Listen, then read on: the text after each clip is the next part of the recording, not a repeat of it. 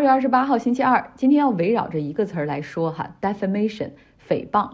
尤其是媒体的诽谤。通常来说，就是个人或者企业诉媒体诽谤，可能因为媒体的一些报道造成了他们名誉权的受损，比如股价的下跌啊，业务的流失，然后主要是这些报道是有明显的漏洞或者错误哈，不实之处。嗯，但是这个不是很容易胜算，尤其是在美国，因为宪法第一修正案。它规定了言论自由，其中包括媒体报道的自由、监督的自由和批评的自由。除非可以证明这家媒体是故意捏造信息、恶意诋毁，然后明知故犯等等。知道了这个基本逻辑之后，我们来看现在非常热度很高的一个案件。原告呢是 Dominion Voting System 这家公司，它是提供选举所需要的硬件和软件支持的哈，这是它的业务。这家公司呢成立于二零零三年，在美国的总部位于丹佛。它所提供的硬件呢，包括有部分州它的投票站提供触屏投票机器，也就是说选民到那儿哈，你省着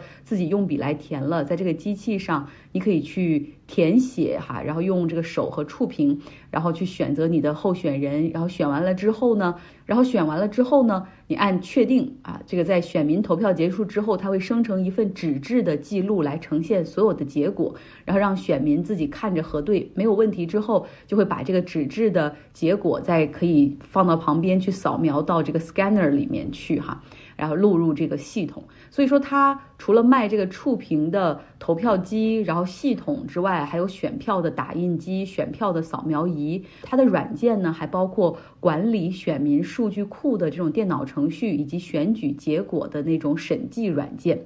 产品大概是在美国二十八个州被采购，在总统大选中会有百分之四十的选票是通过他的机器投出来的哈。但说实话。呃，在此之前，在二零二零年总统选举之前，很少有人听说过这家公司。那被告呢是美国大名鼎鼎的收视率第一的电视台哈，福克斯电视台，它是保守派的重要阵地，也是特朗普最大的拉拉队支持者媒体。他的老板是默多克。Dominion 状告福克斯电视台啊，这个诽谤，索赔十六亿美元，理由是在二零二零年总统选举之后，特朗普败选，然后有大量的阴谋论出来，然后很多人就说，特朗普虽然看着是输了大选，但是他的选票是被偷了，啊，有很多匪夷所思的，比如说选票点儿里面。有一些匪夷所思的阴谋论哈，比如说选票点里面工作人员拿着一箱一箱的选票，在午夜之前离开投票站，啊，直接把这些东西倒到水沟里啊，然后包括福克斯电视台的主持人和嘉宾，还在整个这个过程之中不断的去引用这些阴谋论，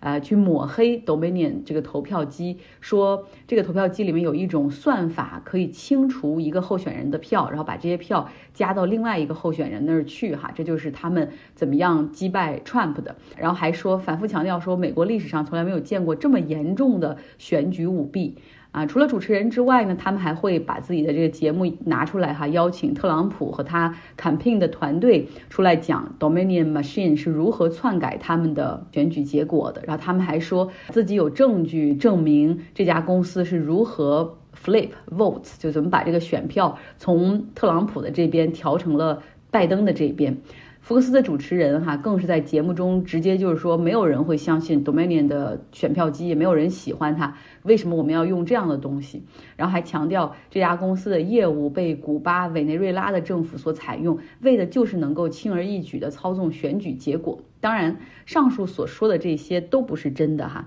这些呢，构成了严重的对 Dominion 这家公司名誉的伤害和商业利益的伤害。你想，它最大的客户是各州的政府，要想拿到这样的订单，它是需要去竞标的，名誉哈，就是对于它所提供的这个服务来说至关重要。所以当时他就很着急，Dominion 他被福克斯黑了之后，他们马上开始给福克斯上上下下几百人哈，从主持人到管理层到记者发邮件发信息，然后提供证据表明说他们所说的这些都是不属实的，都是毫无证据的阴谋论，希望福克斯可以赶紧停止这种诋毁行为，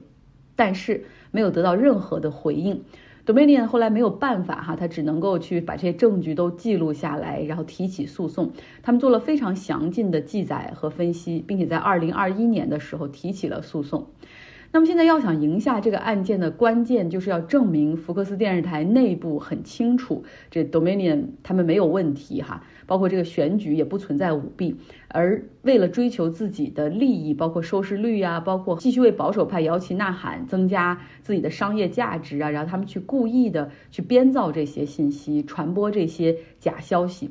那如何获取证据？这是法律中很有意思的一部分哈。相信喜欢看律政剧的朋友都知道，呃，庭审之前有一个过程叫做 deposition。基本上呢，就是这个一方的律师向法院提出申请，然后说要取什么样的证据，然后法官会简单的开庭，然后他会自己做出一个裁决。当法官同意之后呢，就可以进行就可以进行获取证词的程序了。以本案为例呢，Dominion 律师团队他们会向福克斯的主持人和老板哈进行上门的我说带引号的采访吧。呃，然后当然当然了，这个福克斯的律师团队也会在场，然后会对一些问题进行干预以及反对哈，就是 objection，反对哈这个问题太有诱诱导性了等等。但是呢，就这个这个取证的过程实际上也是 under oath 哈，就是他不能够去做伪证。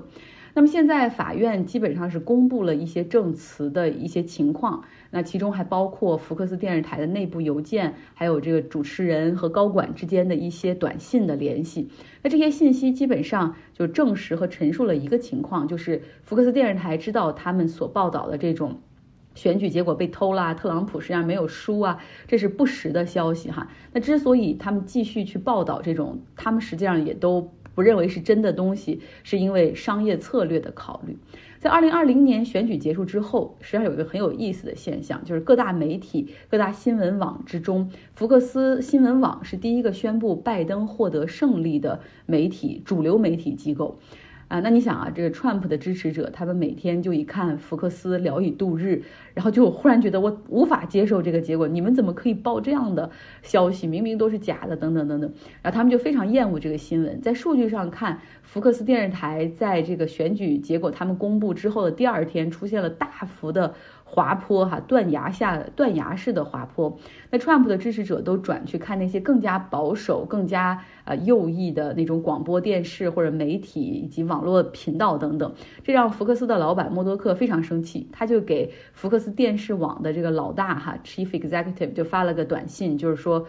怎么搞的？我们现在都被 CNN 电视台超过了，观众们现在不想看福克斯，你想想办法。福克斯电视网的老大呢，马上重整思路和战略哈，那就拥抱阴谋论啊，就开始搞这个 election denialism，就是否定大选结果，就开始在这个电视台上演了。这和大家看到的情况也是很吻合的。但是从这次取证所公布的一些这个证词来看，实际上。很多福克斯的主持人、制片人、记者都认为说，你否认大选结果，说这个选举有舞弊，这是阴谋论，毫无根据的。还有很多人直接就是说，Trump 的 campaign 就是 liar，他们都说的是谎话等等，然后说这就是为了赢，已经不惜一切代价了。发布这样的言论是很可笑的哈。呃，甚至呢，还有福克斯的记者，他对 Trump 的阵营所讲那个 Dominion 这家公司的选票的机器的那些那些事情哈，然后进行了 fact check，就是那种核实，看看到底是真的还是假的。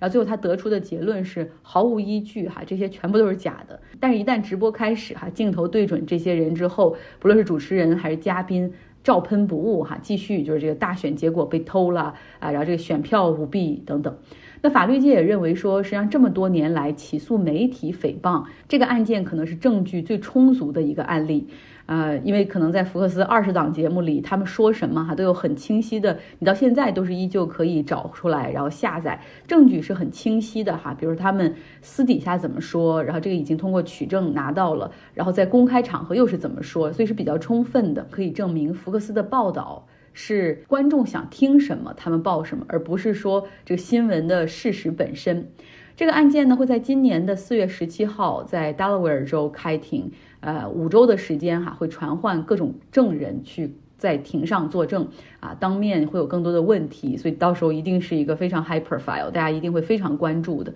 假如说福克斯要是出了这种案件的话。它虽然是一个现金流很健康，然后也很盈利的电视台，大概可能四十亿美元的这种账面资金，然后这次索赔的金额是十六亿，呃，肯定不足以让它去破产哈，但是一定会打得它非常非常的疼。